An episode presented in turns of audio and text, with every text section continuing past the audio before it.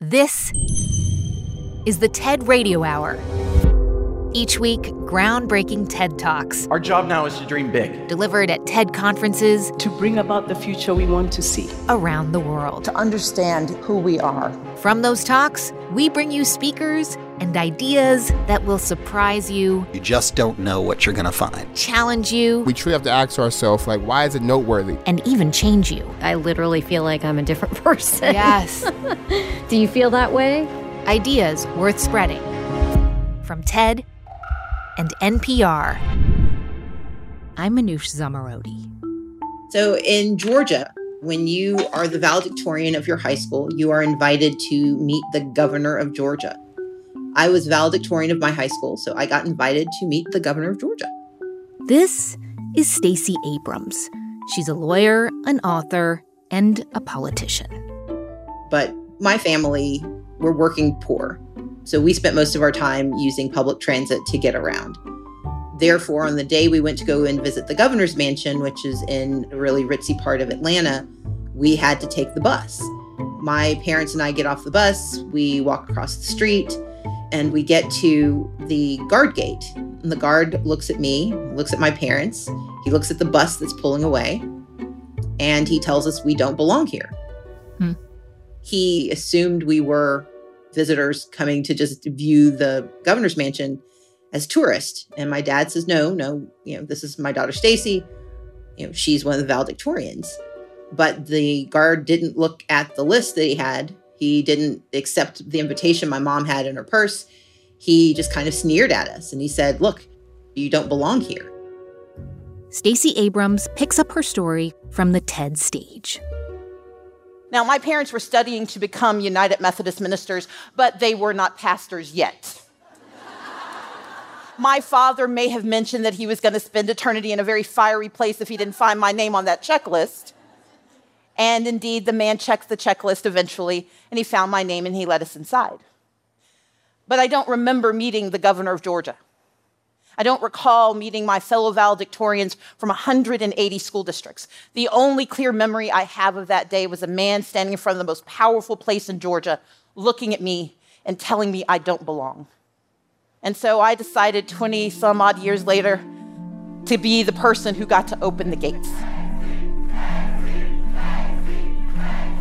In 2018, Stacey ran for governor of Georgia. When you chose me as your Democratic nominee. And that was the first time in the history of the United States that a black woman was a major political party's pick to govern a state. But Stacey lost.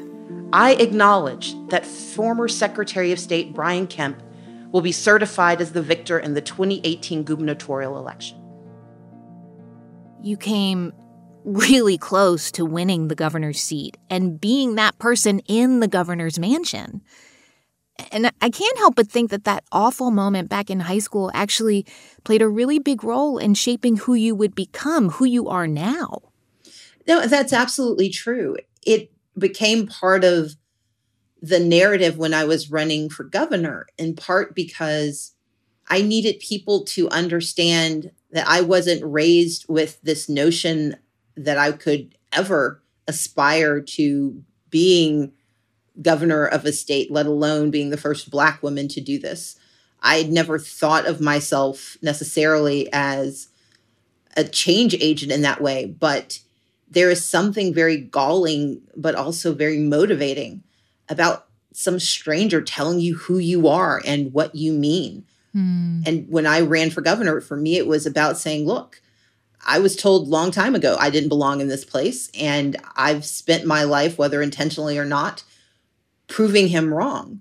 But it wasn't about him. It wasn't about what he saw or didn't see in me. It was about who I am and who I intend to be. And I belong here as much as anybody else. Okay, so looking back on that moment, what do you think you learned? Yeah, I, I think there are a few things. One is that humiliation isn't permanent. When hmm. you're young, you you think of each moment of just embarrassment as this permanent scar, and it stops us from trying so many things. Well, I I was humiliated by a guard. He was a state trooper, and he felt it was in his power to diminish me. And while I, he did have the effect of erasing what could have been a wonderful memory for me, the humiliation of that moment didn't have the power to stop me from becoming who I would be. And I think the second is that you learn to dream bigger. I'd never met a lawyer growing up. I'd never met a politician. So part of what you can learn is that you can dream beyond the things you know because I read about them. I found other examples that were outside of my daily life, but were within the scope of my imagination. So many kids aren't in their classrooms right now, but there is so much to learn outside of school. The lessons just look a little different. And so on the show today, we are talking about the school of life ideas about how our everyday interactions can shape us, and why pivotal moments in our lives teach us more than any textbook. Just ask Stacey Abrams. My first campaign for governor was really a study in how gender impacts how you can run for office and how race and gender intersect. I had a primary and my opponent also had the name first name of Stacey. We spelled it the same way. The distinction was our race, and for so many people, that was the only difference they could tell. They actually called us the Stacys. It's a showdown between the Stacys, Stacey Abrams and Stacey something Evans. that would never happen with men. It's the battle of the Stacys with Stacey Evans running. And so part of the first race was really about me dispelling mythology about who I was and whether I was even capable of standing for this office. And then in the general election, I ran against the guy who was in charge of running the elections. So, using a sports metaphor, I ran against the contestant, the referee, and the scorekeeper. It did not turn out well for me, but it turned out better than I think anyone expected, given that we came within 54,000 votes out of you know, nearly 4 million. I faced a few obstacles in this race. But in the pursuit, I became the first black woman to ever become the nominee for governor in the history of United States of America for a major party. My question became how do I move forward? How do I get beyond the bitterness and the sadness and the lethargy and watching an inordinate amount of television as I eat ice cream. what do I do next? And I'm gonna do what I've always done. I'm gonna move forward because going backwards isn't an option and standing still is not enough. No matter what I do, I ask myself three questions What do I want? Why do I want it? And how do I get it? Listening to you talk, I, I, bet some people would think, and I probably would have thought, that you are a real risk taker. But having heard your TED talk, I actually think you are extremely strategic. So often we jump from the wanting to the doing, but so critical to take that time and to really excavate what it is that you want, but why it is that you want it. Because when it's hard, when people are saying inappropriate things about you, when your opponent has a commercial where you are you know portrayed as king kong climbing the side of a building in one of the most racist sexist tropes you can imagine you have to know why you're doing this stuff. Right. And then the third is know how you're going to get it. It is important to to make a plan. I try things that are guaranteed to fail at least half the time. But i know ambition and dreams without a plan, it's just a wish. So I think about it, I write it down, I figure out what are the steps. And I've been not only chastised for being too ambitious, I've been called too calculating.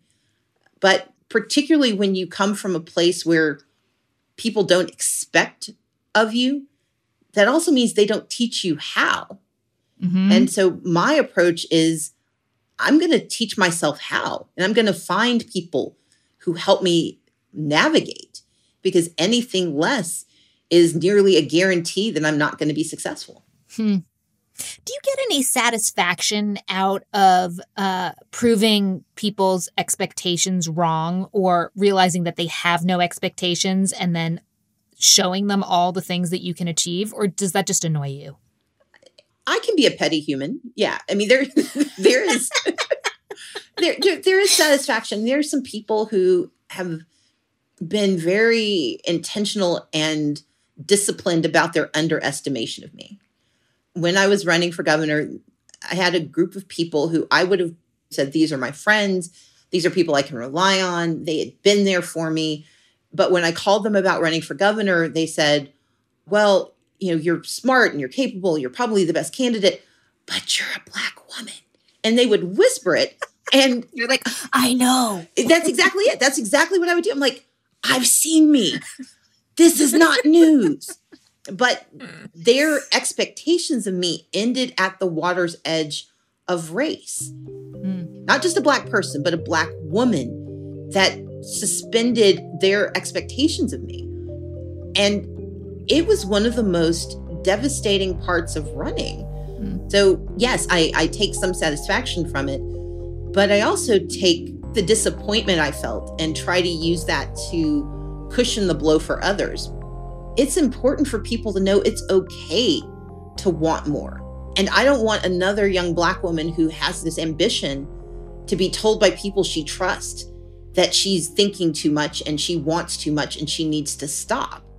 Sounds like you are still a really good student, watching and learning and figuring out the best way to accomplish all the things that you listed. But how much do you feel like at this point it's time for people to learn from you? I, you know, my mom was a librarian when I was growing up. She was a research librarian. And so I grew up believing that there is no end to the acquisition of knowledge. There's no end to the acquisition of learning. There is also always an opportunity to share what you've learned, not simply by reciting it, but by living it. And so I hope every day that I am demonstrating in real time in an active practice what I believe to be true. You know, I'm not the governor of Georgia. I didn't get the thing I wanted. And my responsibility in that moment, if there was a teachable moment there, was how I responded. I started doing something about the next thing. That's Stacey Abrams. She's a lawyer, author, and founder of Fair Fight Action, an organization working to protect the right to vote. You can see her full talk at TED.com. On the show today, lessons from the School of Life. I'm Manoush Zomorodi, and you're listening to the TED Radio Hour from NPR.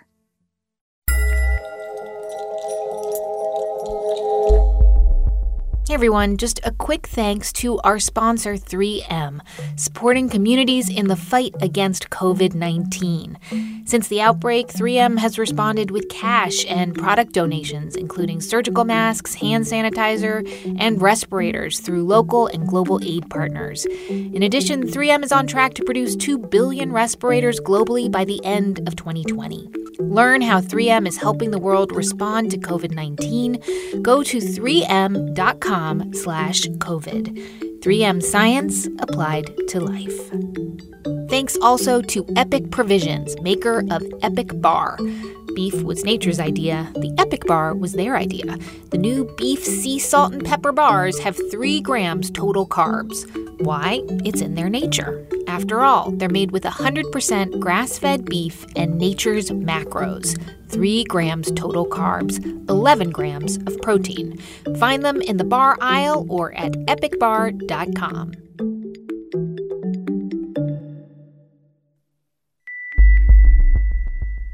There are these networks of staunchly pro gun groups on Facebook. And one of them is run by these three brothers, the Dorr brothers. But it turns out they don't just do guns. The Dorr family name has been attached to other causes. Their goal is to eliminate public education and to replace it with Christian schooling. The Roots of the Dorr Family on the No Compromise podcast from NPR. It's the TED Radio Hour from NPR. I'm Manoush Zomorodi. And today on the show, the School of Life how some lessons could never happen in a classroom. Hey, Tracy, are you there? Hi, how are you? Hey, I'm doing well. I'm thrilled to hear your voice. Thank you so much for doing this. Oh, not at all. This is Tracy Edwards. Uh, my name is Tracy Edwards. I am a round the world sailor and a social activist. Well, you're a record breaking around the world sailor, a social activist. Um, but is it also fair to say you are also someone who did not thrive at school? Like, you were not a good student? Yeah, I think not a good student would be the understatement of the century. Uh, I, I was just about opposite to everything you would hope to have in, in a daughter. Oh, thank goodness my daughter is totally different from me. I had a, um, a difficult uh, time during my teenage years. My father died when I was 10, and my mother uh, married, unbeknownst to her, obviously, an abusive alcoholic. Uh, it just didn't make for a happy teenager, and I rebelled quite spectacularly. I, I hung around with a group of kids who I guess we were all fighting against something, and you know, we were drinking and staying out all night. I was aggressive, angry. I was so angry all the time. And I stopped going to school because I was being bullied at school. I didn't tell my parents, I just stopped going. And what really brought things to a head was um, I stole a car and was arrested. And wow. Um, yeah. And then was eventually expelled from school. What? Like, what did you do? What did your mom do? Oh, my poor mother. My mother took a long, hard look at me and said, Right, uh, something has to change. You know, you're, you're obviously not happy. Um, I, I, I think you are not in the right place and you need to go and find what it is you're looking for, which is very brave of her at the age of, you know, I was 15. Wow. Yeah. So at 16, I left home and I went backpacking to Greece and ended up working in a bar in Greece, um, which is how I ended up getting onto boats. I mean, I gotta say, it is kind of remarkable that your mom gave you permission to leave school and to go to Greece. I mean, it, it was incredibly brave of her. I mean, she said to me, every human being is good at at least one thing. You have just got to go and find what that one thing is. And uh, then she said, you know, once you found it, you know, it will change your life. And I dread to think where I would have ended up if she hadn't uh, let me do that.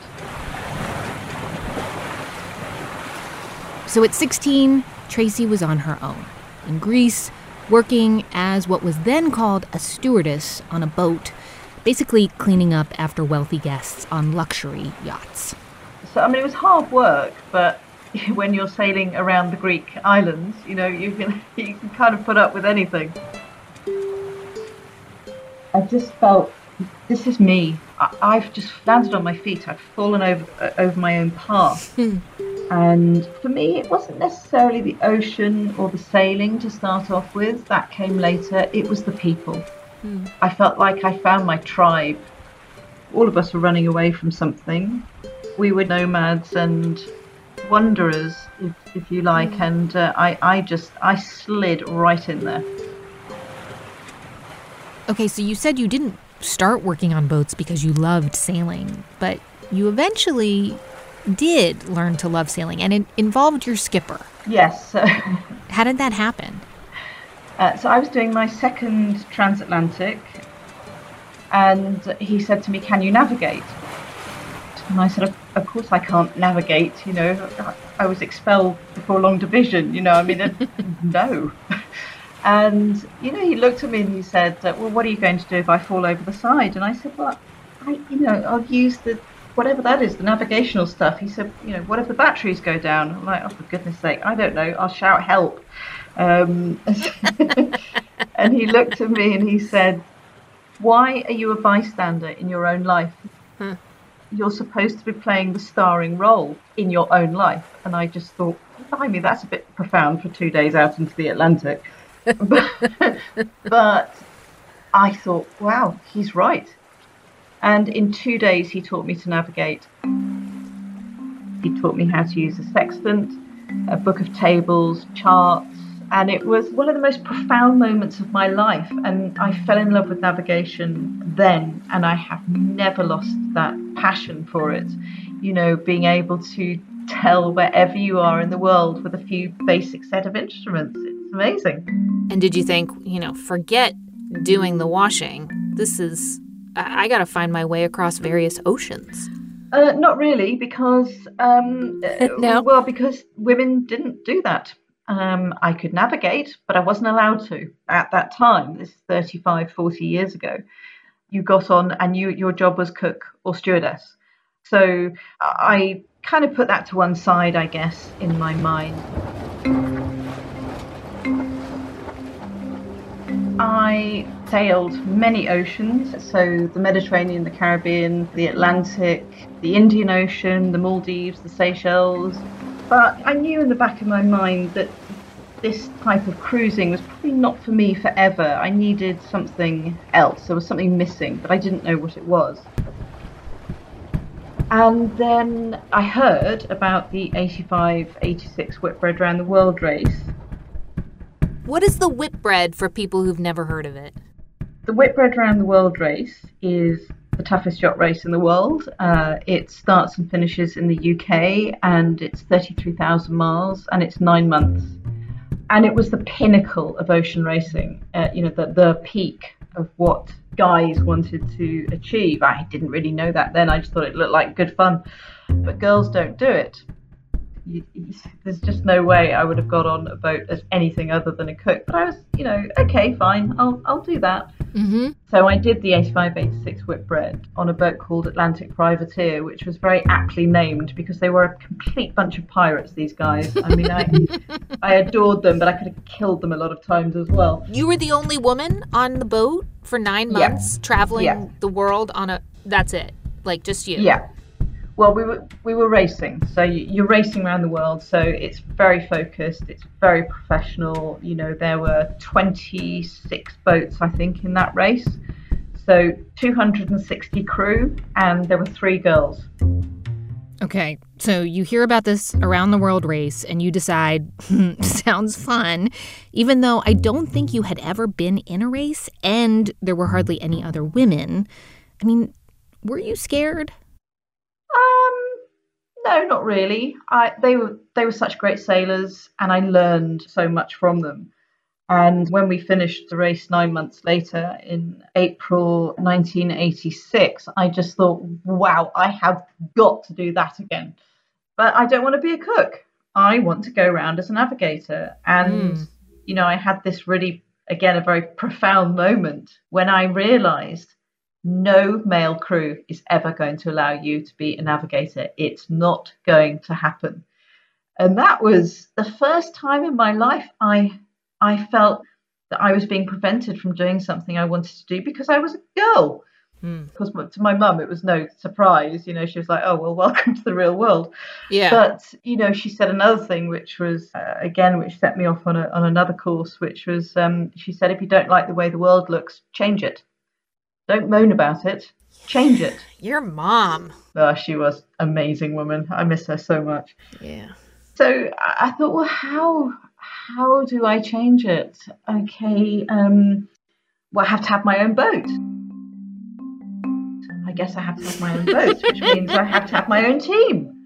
And let's make it a team of girls so that we can prove to men that we can do this. So I mean, it wasn't. It didn't start off being this, you know, rah rah, let's prove women can do stuff. It was a selfish reason initially because I wanted to navigate.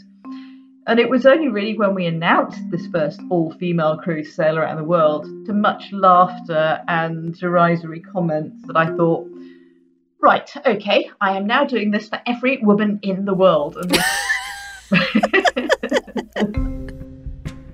you know, women would turn up on my doorstep and go, right, point me in the direction where I can help, you know. Uh, okay, well, you can stuff those sponsorship envelopes and you can go into that boat show and try and raise us some money. I mean, some of us had two, three jobs at the same time. And of course, around us were all these multi million pound male racing teams, you know, with their shiny boats and their shiny crew. And there was us. Ragtag um, girl. I love it. And we were quite a novelty because no one had ever seen women in a shipyard before. So we used to arrive in the morning and literally jaws would drop open. I mean, what you're describing to me, I'm a little worried for you at this point because I'm, I'm concerned that the whole thing's going to fall apart in the middle of an ocean. well, no, we had some really amazing people give us a lot of help. And I mean, remember that the women I was employing were also professional racing. Uh, you mm-hmm. know. These were women who loved sailing and loved racing and were told, no, you can't do that. so they said, well, sod you, then we, we're going to go and sail with this all female crew. And we weren't taken seriously by the rest of the fleet, but we were very confident. We were very sure of what we were doing. We'd done probably more ocean miles than any other team. We'd been together longer than any other team. Huh. We didn't have as much money, but our battle to get to the start line had made us into a tight knit, battle hardened team. Everyone else was just starting out, so we almost had an advantage. The start of the Whitbread is a celebration of sail as thousands of boats. September 2nd, 1989, you line up with the other boats in your class to embark on a race around the world. Some people didn't think that you'd make it. Like some of them thought that actually you and your group of women were going to die at sea. What what was the mood like? Oh God, we, we were completely confident. Onboard Maiden Tracy Edwards had something to prove. We never had any doubts. Really? Yeah. Oh, absolutely. We yeah. So if you're a woman, you're told you have to look like this, be like that. You have to use this, use that. Go to the Southern Ocean. You spend 28 days. You don't have to wash. You don't have to dress properly. You don't have to do your hair. It's great. I mean, I finished the 85, 86 Whitbread, and I just went. Why are they telling us that's difficult? It's not difficult. This race is the ultimate challenge of man against man as well as Man Against the Sea. You know, this was a very well kept secret, this, you know, this men, only men can sail around the world thing. And yeah, I mean, when we didn't win the first leg, we were gutted. Uh, everyone else was just really pleased that we were alive. 6,300 miles south. Um, but you know, the second leg we started off into the Southern Ocean. The longest and most dangerous. From Uruguay in South America to Australia, 6,800 miles, five, nearly six weeks at sea. Freezing cold, huge seas, and winds of 40 to 50 miles per hour. And we were completely confident uh, that we were going to be able to win that leg, actually, and we did. They won Class B and claimed a Beefeater trophy. You had described what it was like to be sailing around with a group of men as the only woman. What was it like to be sailing around with a group of all women? We were a lot more collaborative uh, as a team. My word was final, and my decision was final because someone has to take responsibility, and the buck always stops with the captain. But yeah, no, we were a lot more, uh, had a lot more discussions than I'd ever seen on racing around the, the world with men and it worked. I mean, goodness gracious, we just talked for nine months, pretty much.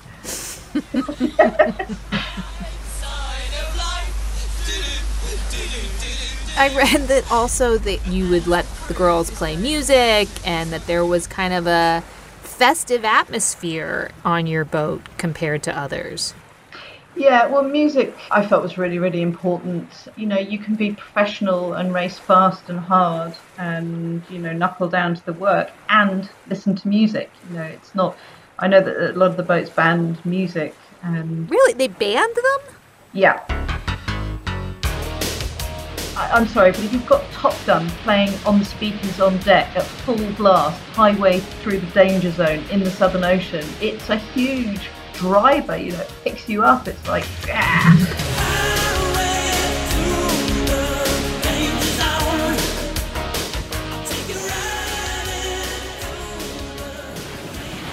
What a welcome, though, awaits Tracy Edwards and her crew. So tell me how the race ended. Well, the race ended up with us coming second overall and winning two legs. Yes, it's an historic moment. Second in your division, which is a really big deal.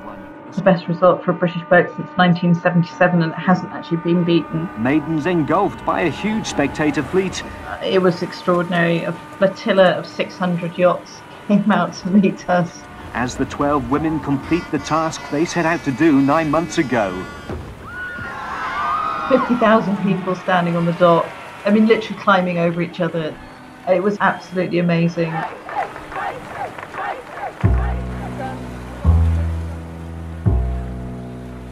Thirty years later, I, I understand how we did change things. At the time, I don't think we realised quite the impact that we'd had, but we knew that we'd achieved something which we could be proud of and which we hoped the next all-female crew could build on. That this has done a lot for British yachting, and I hope it's done a lot for women sailors and men sailors and everyone. And I hope everyone feels good about Maiden and what we've done because we feel great. A little later, So you all went your separate ways, is that right? Yeah, so a lot of the crew got really great jobs on on racing boats. Um, a couple got married. Um, I got married, then got divorced very quickly. And then I, I went into another sailing project. I did the first all female crew to attempt non-stop round the world record. Unfortunately, we lost our mast in the Southern Ocean and uh, we didn't Oh. break that record.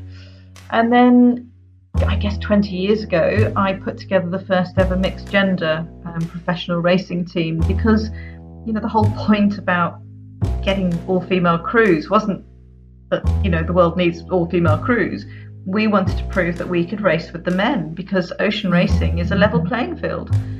So um, we had six girls and six guys on a 125 foot catamaran, fastest boat in the world at the time, and a male skipper and a female skipper. It worked absolutely brilliantly.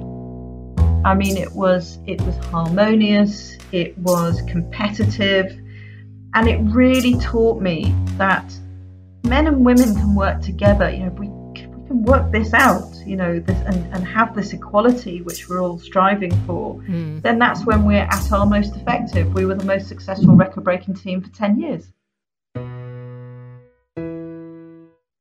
You know, Tracy, you are someone who is so accomplished despite not having a formal education. So I guess I'm wondering, like, in this moment when school has been upended for so many students, what advice would you have for for making the most of the situation? I, I think the most successful friends of mine who seem to be getting the most out of this are the ones that are embracing it, you know, that quality time with their children. I know that the actual scholarly, you know, scholastic part of, of the learning outside school has been difficult, but then maybe this is the moment in time where we replace the the exams and that regimented education system that we have you know maybe we can replace that with those things that, that we've just talked about you know sort of learning problem solving and resilience and and how to save the planet and how to work together um, to sort out this mess quite frankly that um, my generation has made That's Tracy Edwards. And by the way, the boat that Tracy and her all female crew sailed in the Whitbread was called Maiden. And in 2015, Tracy launched the Maiden Factor, a nonprofit that raises money for girls' education. On the show today, the School of Life. I'm Manoush Zomorodi, and you're listening to the TED Radio Hour from NPR.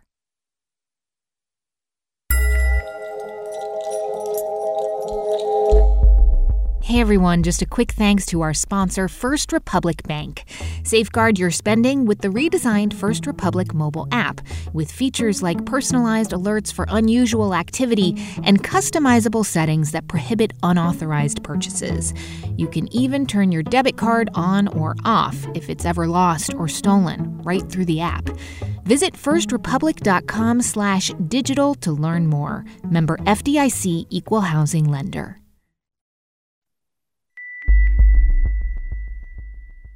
With the unemployment rate at record highs right now, millions of Americans are without health insurance. This week on Throughline, how our healthcare became tied to our jobs. And how a temporary solution turned into an everlasting problem. Listen now to Throughline from NPR, where we go back in time to understand the present. It's the TED Radio Hour from NPR. I'm Manoush Zomorodi. Okay, so my name is Mr. Irby. Can you all say Mr. Irby? Mr. Irby. Perfect. So today I'm going to read a really, really fun and a really funny and a really exciting book. Today on the show, The School of Life lessons we learn outside the classroom. So take reading. Most kids get taught how to read at school, but learning to love to read, that doesn't always happen. You know, I want children to be free to realize their full potential. And I think that key to that is children identifying as readers and understanding that if they control when and what they read, they can learn anything. This is Alvin Irby. He's an author, educator, comedian, and he's the founder of Barbershop Books, an early literacy group for young black boys. You know, there are black boys who don't have black male reading models at school or at home. Right? But yet people are surprised or curious or frustrated about why black boys aren't reading. Alvin's mom was a teacher, and she made sure he learned how to read at an early age. And what that meant is that she would make me do reading lessons with her. And it wasn't with like fun, creative picture books. No, it was like boring Dick and Jane textbooks or whatever she had. So he kind of hated reading. Yeah, I did not read for fun as a child. Ever, really. But as a teenager, Alvin took matters into his own hands. Here he is on the TED stage. High school changed everything. In 10th grade, my regular English class read short stories and its spelling tests. Out of sheer boredom, I asked to be switched into another class. The next semester, I joined advanced English. we read two novels and wrote two book reports that semester. The drastic difference and rigor between these two English classes angered me and spurred questions like where did all these white people come from? My high school was over 70% black and Latino, but this advanced English class had white students everywhere. This personal encounter with institutionalized racism altered my relationship with reading forever. I learned that I couldn't depend on a school, a teacher, or a curriculum to teach me what I needed to know. And more out of like rebellion than being intellectual, I decided I would no longer allow other people to dictate when and what I read. So, so Alvin, how did you begin to read and learn outside of school after having that realization? And how did that lead to the key thing, the key word, I think, which is identity? Yeah, I, I think that there were two books that I, I read in high school on my own that certainly influenced me. One of those was Gifted Hands, which was the autobiography of Ben Carson. But that book, I read it, someone gave it to me. Uh, maybe it was my sophomore year, and I read that book every year uh, mm. I was in high school because it was so inspiring. And then I read the autobiography of Malcolm X. And when I read that, you know, I don't know, it was difficult to look at white people for a few days. I had to give myself some me time. Um, but I would say that that reading those books for myself helped shape my identity as a reader and helping me to understand that I could be in control. Mm. And and that unlocked something um, in me that I think is connected to my my understanding that if I wanted to learn something, I could actually go and read something and learn it. There are countless black boys who remain trapped in illiteracy. According to the US Department of Education, more than 85% of black male fourth graders are not proficient in reading. 85%. The more challenges to reading children face, the more culturally competent educators need to be. Many of the children's books promoted to black boys focus on serious topics like slavery, civil rights, and biographies. Less than 2% of teachers in the United States are black males, and a majority of black boys are raised by single mothers. There are literally young black boys who have never seen a black man reading or never had a black man encourage him to read. What cultural factors, what social cues are present that would lead a young black boy to conclude that reading is even something he should do. So you're saying that kids need to see people around them reading. Tell me how you found a different way to make reading part of kids' everyday lives, to do that with barbershop books. Yeah. So I was teaching first grade in the Bronx, um, and there was a barbershop across the street from my school. And so one day after school, I'm getting a haircut, and one of my first graders walks into the shop and he just kind of plops down on the sofa, starts staring out of the window, starts getting antsy, you know, and his mom is like, sit down, you know, stop, you know, moving around. And he's my student. I know his reading level, right? So the whole time I'm observing this, all I keep thinking is, oh, I wish I had a children's book to give him um, because he should be practicing his reading right now. But I didn't. I didn't have a book. And so I remember thinking to myself, you know what? Someone should put children's books in barbershops so that while children are waiting, they have fun books to read. The mission is simple to help young black boys identify as readers. Lots of black boys go to the barbershop once or twice a month. Some see their barbers more than they see their fathers.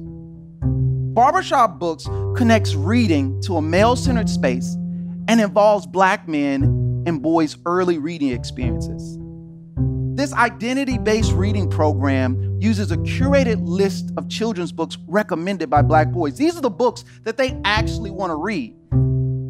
Scholastic's 2016 Kids and Family Report found that the number one thing children look for when choosing a book is a book that will make them laugh. So if we're serious about helping black boys and other children to read when it's not required, we need to incorporate relevant male reading models into early literacy and exchange some of the children's books that adults love so much for funny, silly, or even gross books like Gross Greg. so, Gross Greg happens to be a children's book that you wrote in 2016. Basketball cheering. Look, the people are cheering. They're saying, Gross Greg! Gross! Wait, wait, wait, wait. I need everybody to say it with me. Gross Greg! Gross Greg! And it's about a kid who grosses everyone out by publicly eating his boogers. And you actually recorded a reading that you did for some first graders a few years ago. And they, I mean, God, I just love, I love listening to them respond to you. Yeah. You call them boogers. Oh! Greg calls them delicious little sugars.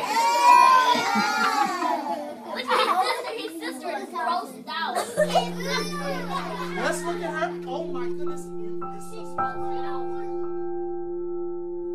So Alvin, I you know, I have to ask, what are you thinking about this school year because a lot of kids they're not actually in school. What what would you tell parents who are worried about keeping their kids on track with reading and and giving them a way to identify to start to identify as readers? Yeah, I mean, there are some practical uh, and simple things that parents can do. Read physical books. If a child sees you looking at a pad, they don't know whether or not you're reading, right? I have right. parents all the time, Mr. Irby, my son doesn't want to read. What can I do, Mr. Irby? His reading skills.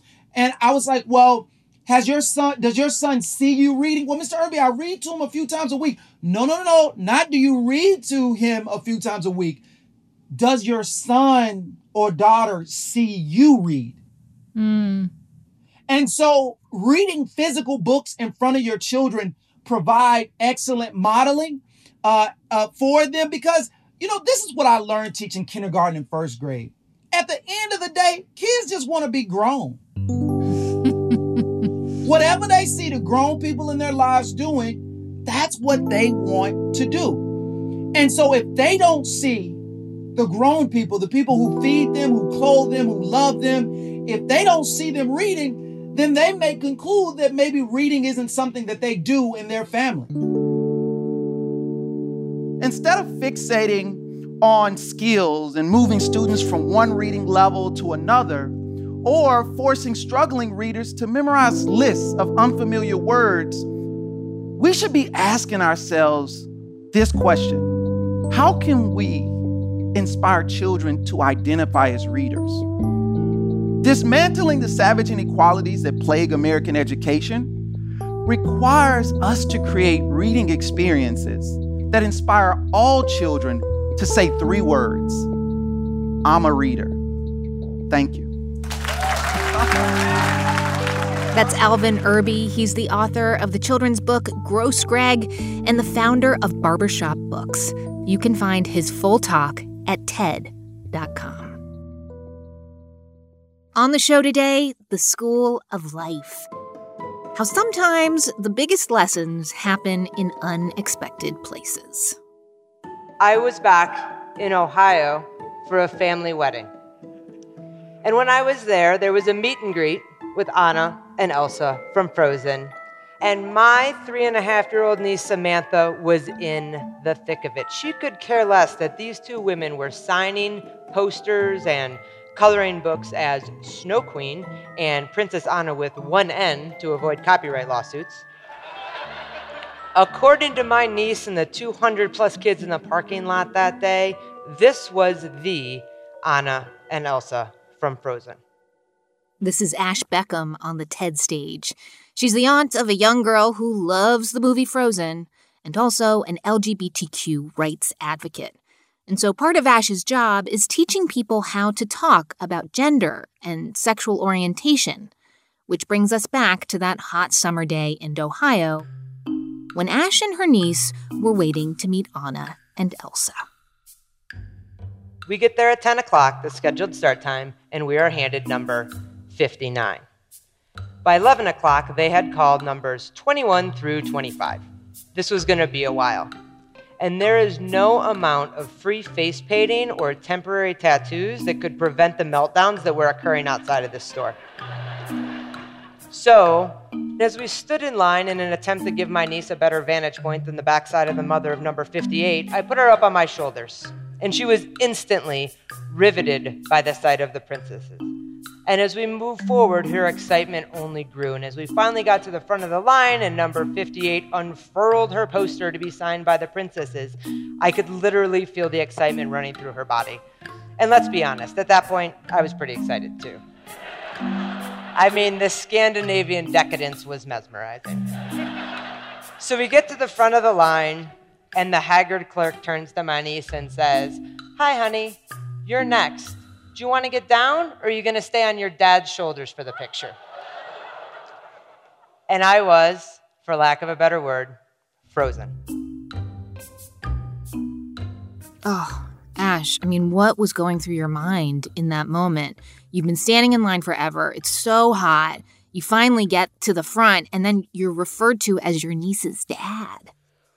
Well, I think everybody has been mistaken for something they're not, right? Mm. We've all been miscategorized in some way, especially when it's in a way that either feels accusatory or kind of contrary to how you see yourself and how you choose to be presented. And so for me, it was really challenging because that is like my Achilles heel, hmm. I think, has been being mistaken for the wrong gender.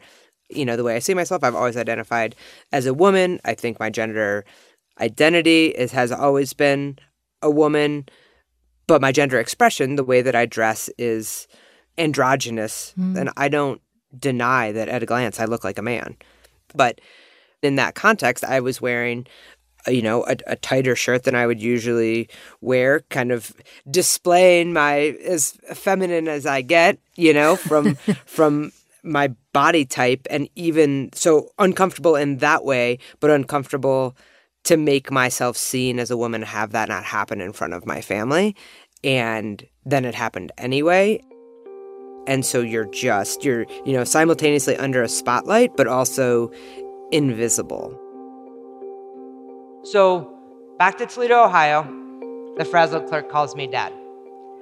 And i hope with every ounce of my body that no one heard. Not my sister not my girlfriend and certainly not my niece I'm accustomed to this familiar hurt, but I will do whatever I need to do to protect the people I love from it. So, in an unexpected instant, we are faced with the question Who am I? Am I an aunt or am I an advocate? Would I take my niece off my shoulders and turn to the clerk and explain to her that I was, in fact, her aunt, not her father, and that she should be more careful and not jump to gender conclusions based on haircuts and shoulder rides. And while doing that, miss out on what was to this point the greatest moment of my niece's life. Or would I be an aunt? Would I brush off that comment to not be distracted for an instant from the pure joy of that moment? And by doing that, walk out with the shame that comes up for not standing up for myself, especially in front of my niece. You know, you have these two two sides of you. So, you know, professionally and then also personally, you know, my professional personal life is is really intertwined. And so I see myself as an advocate, and I had developed some skills and some talking points and, and these ways to have conversations. Mm. But I think a lot of times we, we put ourselves under a tremendous amount of pressure that, you know, we can't let one moment pass us by without making these kind of moral stands that we identify ourselves with. But then I take my niece off my shoulders, and she runs to Elsa and Anna, the thing she's been waiting so long for, and all that stuff goes away. All that matters is the smile on her face. And as the 30 seconds we waited two and a half hours for comes to a close, we gather up our things and I lock eyes with the clerk again. And she gives me an apologetic smile. And in that moment, she kind of mouthed, and I'm sorry. Like she got it and we made the connection. And she realized she made the mistake. And her humanity, her willingness to admit her mistake, disarms me immediately. And I give her a, it's okay. It happens. But thanks. Ash, you chose to let it go. Right.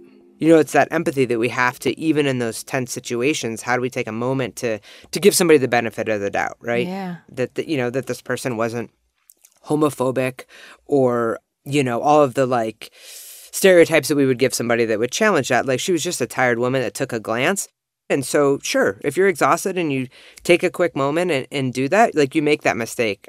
And then I think, you know, I would have missed the experience I was trying to have. Mm-hmm. Like, you mm-hmm. don't have to be on guard all the time. So, what would you say that this moment, like, how did, what did it change for you? I guess prior to this, I hadn't really seen that there was a middle ground. And now I guess you see that there always is a middle ground. I don't have to be one of these two things. You know, I have to be the advocate or be the aunt that I can exist in this. The vast majority of the world is is gray, hmm. and we have to give ourselves room to to operate in that space.